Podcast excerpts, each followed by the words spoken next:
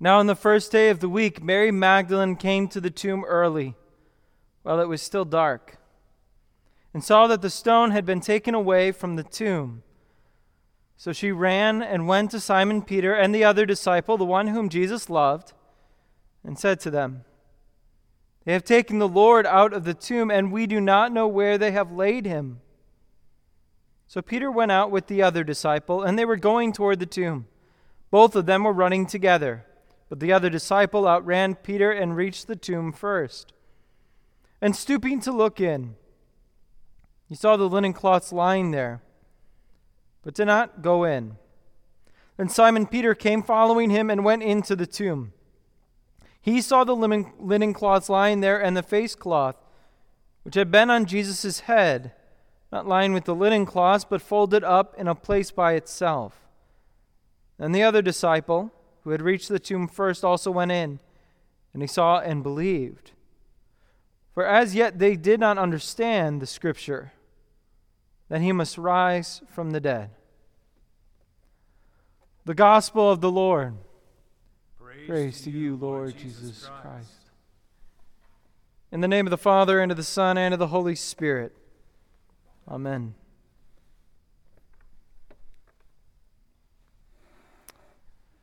Christ is risen. He is risen indeed. Hallelujah. I dropped that phrase in the middle of a sermon just before Lent began.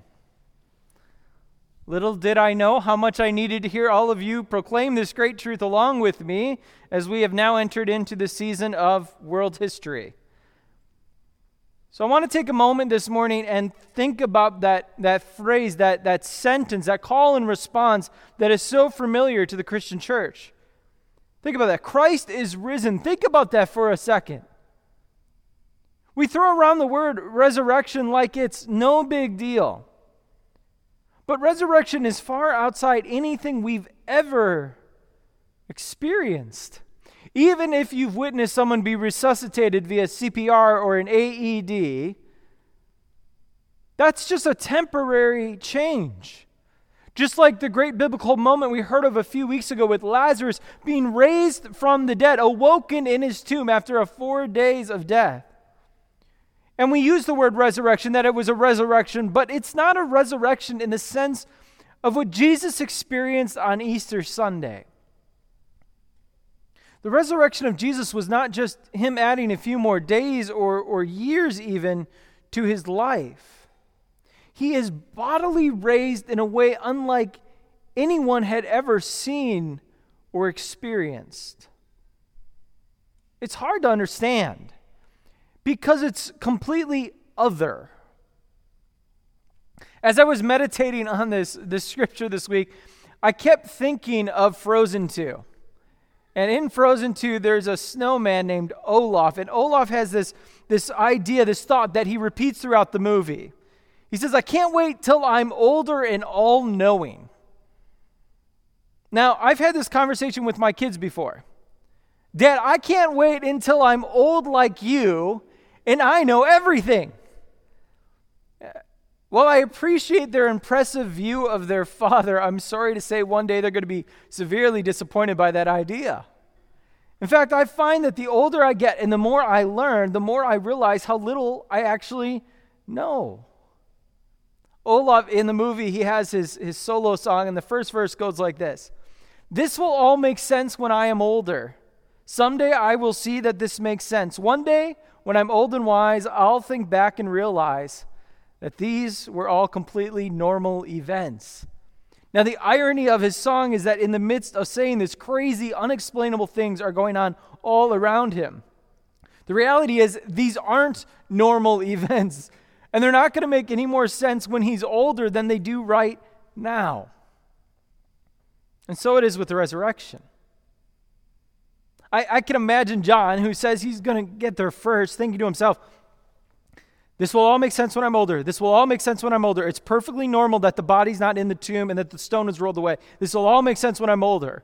And Peter, likewise, who then runs into the tomb and he, he sees there's no body, but he sees the cloths there, thinking to himself, it's all going to make sense when I'm older. It'll all make sense one day. Because we hear in the scriptures, for as yet they did not understand the scripture, that he must rise from the dead. The more I learn, the more I realize how little I know. The world is full of beautiful mysteries waiting to be slowly and carefully revealed.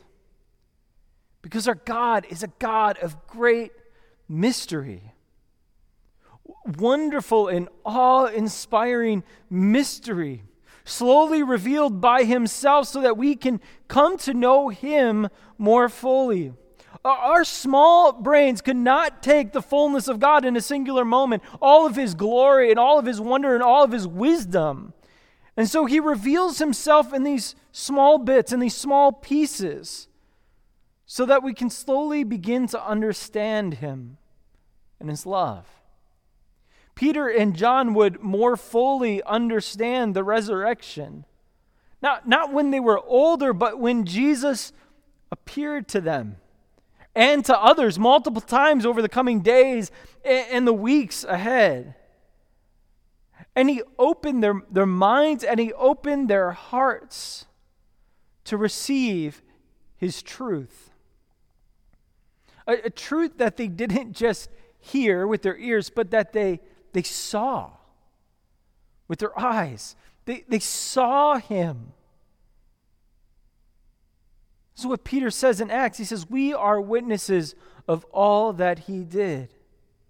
They may not fully be able to understand it. They may not be able to, to write some theological discourse on what just happened, but they believed, they saw it with their own eyes that God had raised him on the third day and made him to appear, as Peter says, not to all people, but to those who had been chosen by God to be witnesses, who ate and drank with him after he had risen from the dead. They ate, they ate and drank with him, they had communion with him in a very real way.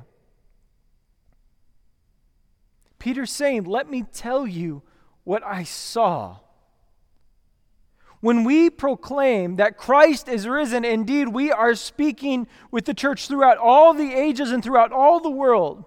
That while we may fail to understand the full nature of the resurrection, we trust in what the Lord has done, as He has made it known to us through the testimony of these humble eyewitnesses. Now, I don't say this to dismiss any intellectual aspect to our faith. That, that's foolish. We should grow in knowledge and truth and seek to know our God, but we are fools to think we will ever grasp fully the knowledge of God. Let's be, let's be real from that's what the kids say, right? Let's be real for a moment. Let's be real. We failed to understand fully the resurrection, and that's okay. If, if we fully grasp and trusted in the resurrection, fully, I'm talking fully, completely, we would have no problem submitting to the will of God each and every day in every facet and every way of our life because we'd fully trust Him. But, but we don't, and neither did the disciples. They, they still struggled, they still were afraid, they still hid away. They, they weren't always sure what the next move was. And so they, even at the beginning of the church's formation, had conversations and debates to help decide what was best for God's people as they went forward. And God blessed their endeavors. But it didn't come easy. They had to trust in God in those moments. And that He would even bless their simple work. And it's the same for us today. That we just seek to know God more and to trust Him in all aspects of our life. On Good Friday, I, I invited you to, to share with those around you or even to share in the comment section the things that were weighing heavy upon your heart. And, and I have to say, I was blown away because there were some people that, that shared quite quite intimate things that are going on and and it was a joy to see all of y'all in the comment section like wrap them in prayer cover them in prayer. And I know many more that didn't comment that they were praying for brothers and sisters. That, that's what we're called to do to pray for each other. Because faith is hard, life is hard. And that we may grow in that trust of God. So on Good Friday, I ask you to think about the things that's weighing heavy on your heart right now. And, and I want you to take a moment right now to recall whatever that was the health of a loved one, or uncertainty of, a job, or, or income, or uncertainty of what tomorrow holds. Even the ability, inability for us to gather around uh, with those we love. The Christian faith does not dismiss our concerns and fears and anxieties. Right? Just get over it. We don't, we don't say that. But we go into those moments of fear and anxiety and we proclaim the promise of God in the midst of them. Christ is risen. He is risen indeed. We believe and trust in this truth that is beyond our ability to know. That these things which, which bog us down one day will be no more in the glory of the resurrection of the body and the life of the world to come. And so we say, Alleluia! Alleluia! That word, it means God be praised. Christ is risen. God be praised for this truth. When we speak of the resurrection of Christ, we acknowledge that God is to be praised for this incredible, unbelievable act. An act which is like none other. And that the promised resurrection is for you, for you, and for me. And as we gather this Easter, what, what good news this is. Now, right now, there is no shortage of news and, and new numbers and, and new fears and new disappointments.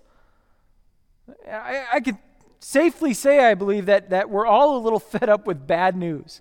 It disappoints us, it, it saddens us, it can even drive us to despair. Now, I've seen on many of your Facebook feeds this uh, attempt to inject good news into the world right now.